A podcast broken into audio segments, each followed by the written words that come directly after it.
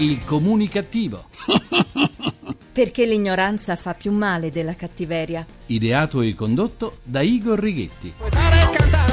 Servirà una spinta. Puoi fare l'assessore, ti servirà una spinta. Puoi fare carriera, ti servirà una spinta. Sull'orlo di un burrone Alla faccia della raccomandazione. Buona comunicazione Italia dal vostro comunicativo di fiducia Igor Righetti. Bentornati alla nostra terapia di gruppo emissioni 0 numero 1958 con il 58 con l'8 decimo anno di programmazione. Terapia che non fa sconti a nessuno, neppure in periodo di saldi, più cattiva di un amministratore infedele. Cominciamo la terapia di oggi con la prima e avvincente puntata del radiodramma.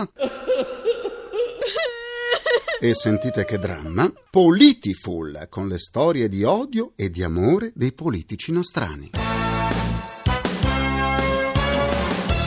Bersani ha detto a D'Alema che non gli chiederà di candidarsi. D'Alema ha risposto in modo amabile al segretario del PD che non decide lui. Bersani quindi ha rassicurato tutti, sottolineando che il rinnovamento ci sarà e non serve Renzi. A quel punto Matteo Renzi, il sindaco rottamatore di quella città piccola e povera che si chiama Firenze, chiamato in causa, ha replicato mettendo in evidenza tutta la sua generosità e il suo altruismo. Gli sto facendo un piacere.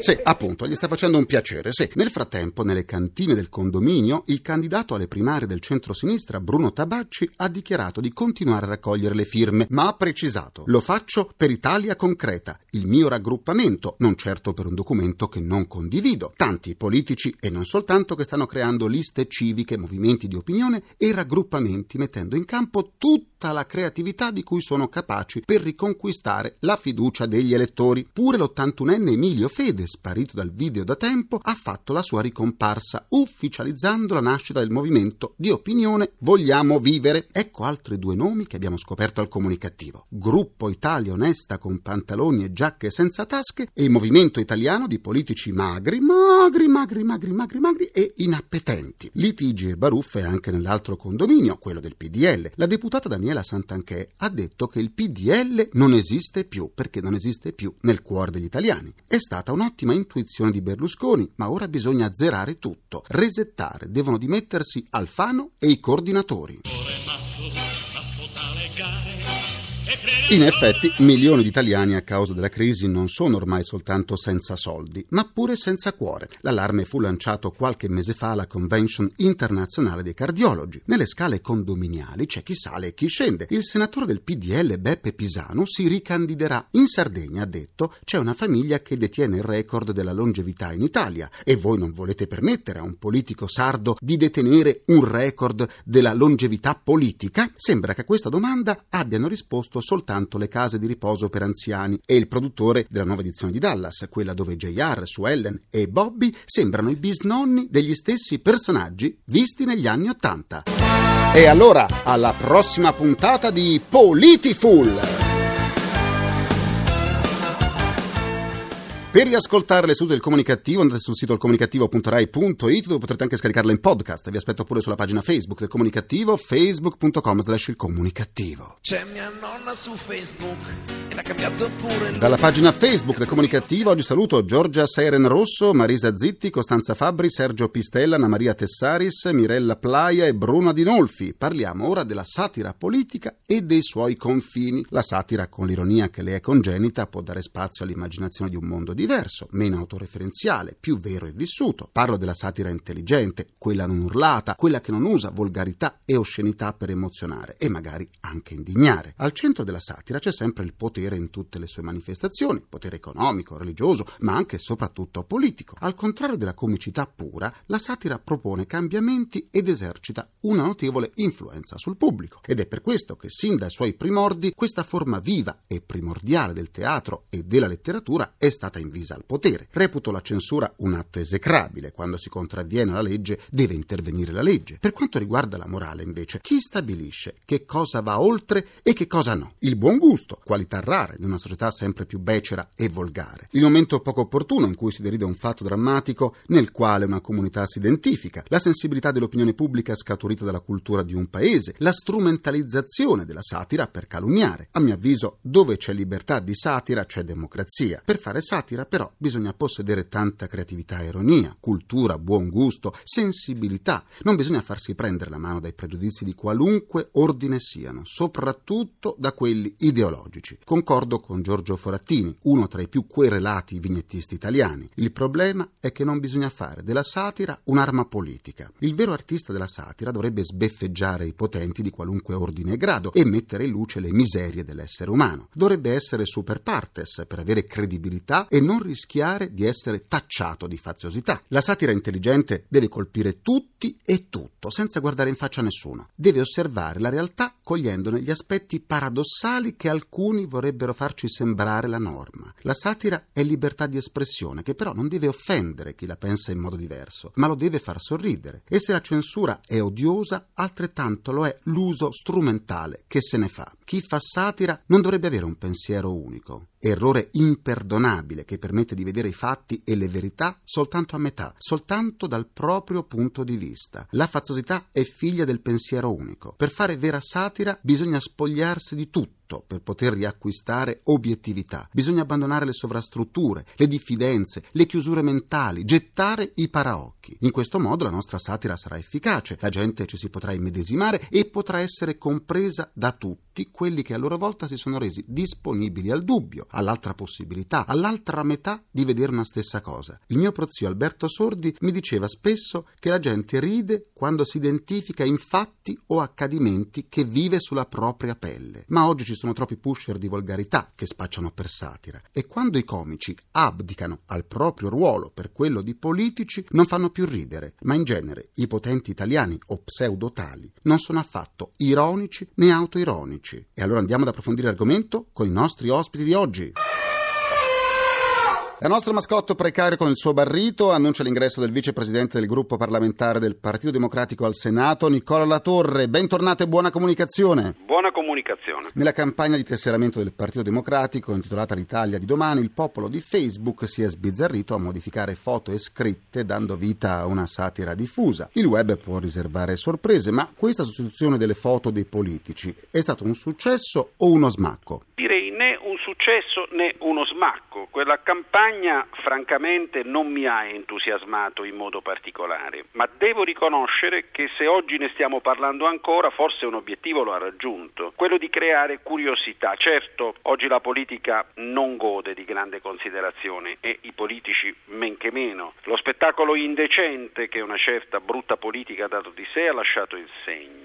Ma attenzione, forse siamo nella notte della cosiddetta Seconda Repubblica, ma nella notte non tutti i gatti sono neri. C'è anche la buona politica, di buona politica c'è bisogno e per rinnovarla occorre la partecipazione di tutti.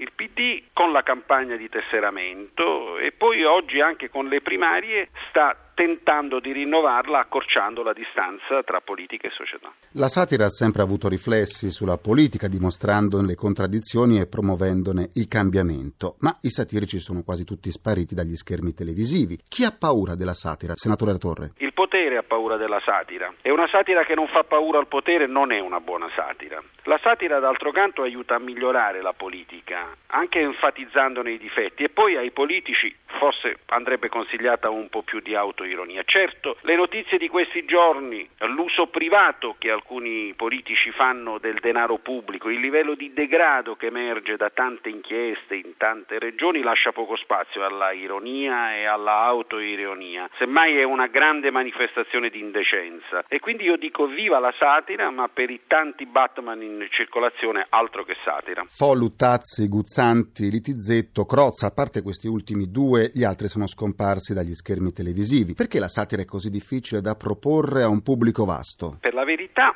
Fo, Luttazzi, Guzzanti non sono misteriosamente scomparsi, sono stati censurati e cacciati dal video durante la stagione berlusconiana. Eh, la Litizzetto e Crozza invece si sono riusciti a rifugiare negli unici programmi dove la furia berlusconiana non li ha raggiunti. In realtà la difficoltà non è quella della satira di proporsi al grande pubblico, ma è quella di avere un sistema della comunicazione, dei media, una televisione che sia davvero libera, slegata e autonoma dal potere. Grazie a Nicola Latorre, vicepresidente del gruppo parlamentare del Partito Democratico al Senato e buona comunicazione. Grazie e buona comunicazione a tutti.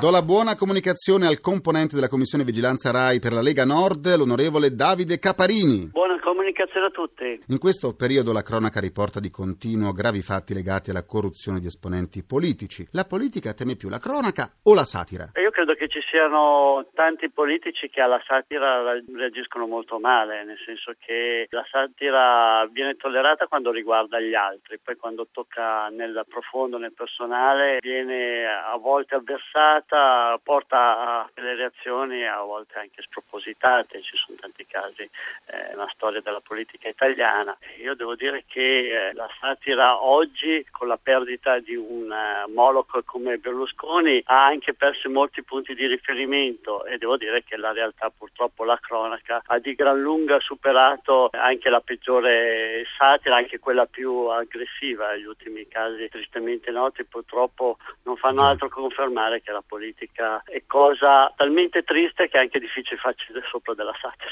Il libro a fumetti che dileggia Giorgia Meloni è stato stigmatizzato da tutto lo schieramento politico. Perché essere bersagliate dalla satira negli ultimi tempi sono più spesso le donne? Paghiamo il fatto di essere un po' troppo maschilisti. Vedo che questo paese non è per niente abituato all'idea che donna e uomo nella loro diversità sono evidentemente uguali, uguali nel senso che possono canzone accedere tranquillamente alle stesse cariche. Purtroppo sì, c'è ancora una presunzione, soprattutto riguardo alla politica, che la donna in, in carriera lo è per meriti che non sono prettamente suoi, ma per altre ragioni che non voglio sindacare. E questo giudizio poi degenera nella satira o alimenta la satira o diventa luogo comune e quindi la satira che fa del luogo comune un motivo di spunto lo amplifica. Su YouTube Renata Polverini è diventata il bersaglio della rete e su di lei si sono riversate espressioni forti. La satira del popolo web, inaspettata e irrefrenabile, come è vista dai politici? Proprio perché è assolutamente veramente spontanea, è la Vox Populi, è la piazza, è il luogo di lavoro, il bar, che travalica i confini del luogo del lavoro del bar e diventa globale con un solo clic eh, fa, fa molto paura nel senso che eh, quando è commisurata o comunque è legata al fatto, beh, si fa, fa far sorridere, assolutamente è comprensibile. Alcune volte travalica eh, perché l'idea sentire comune in alcuni casi è evidentemente cattivo, aggressivo e quindi a volte porta delle, delle distorsioni e dei comportamenti inaccettabili, però la rete non può essere controllata e io credo che sia il buon senso quello che dovrebbe regolare tutto. Grazie all'onorevole Davide Caparini, componente della Commissione Vigilanza RAI per la Lega Nord e buona comunicazione. Buona comunicazione a lei a tutti. Concludo anche questa seduta con il mio pensiero comunicativo. Il garante degli scioperi, Roberto Alesse, ha ottenuto dai sindacati il differimento dello sciopero nazionale del trasporto pubblico programmato per il 16 novembre. Dato il tono perentorio con cui il garante ha parlato con i sindacati, posso dire o no che Alesse per questo sciopero abbia utilizzato un certo trasporto? Eh sì. Ringrazio i miei implacabili complici Vittorio Pivaltrighetti, Cara Pagliai, Massimo Curti. Un ringraziamento a Francesco Arcuri. Alla console, alla console. Alla console tra gli immancabili Folletti! Folletti falsi disabili c'è Carlo Silveri. La terapia quotidiana del comunicativo tornerà domani sempre alle 14.44. Buona comunicazione e buon proseguimento dal vostro portatore strano di comunicativeria. Igor Righetti, grazie, a domani. Il comunicativo.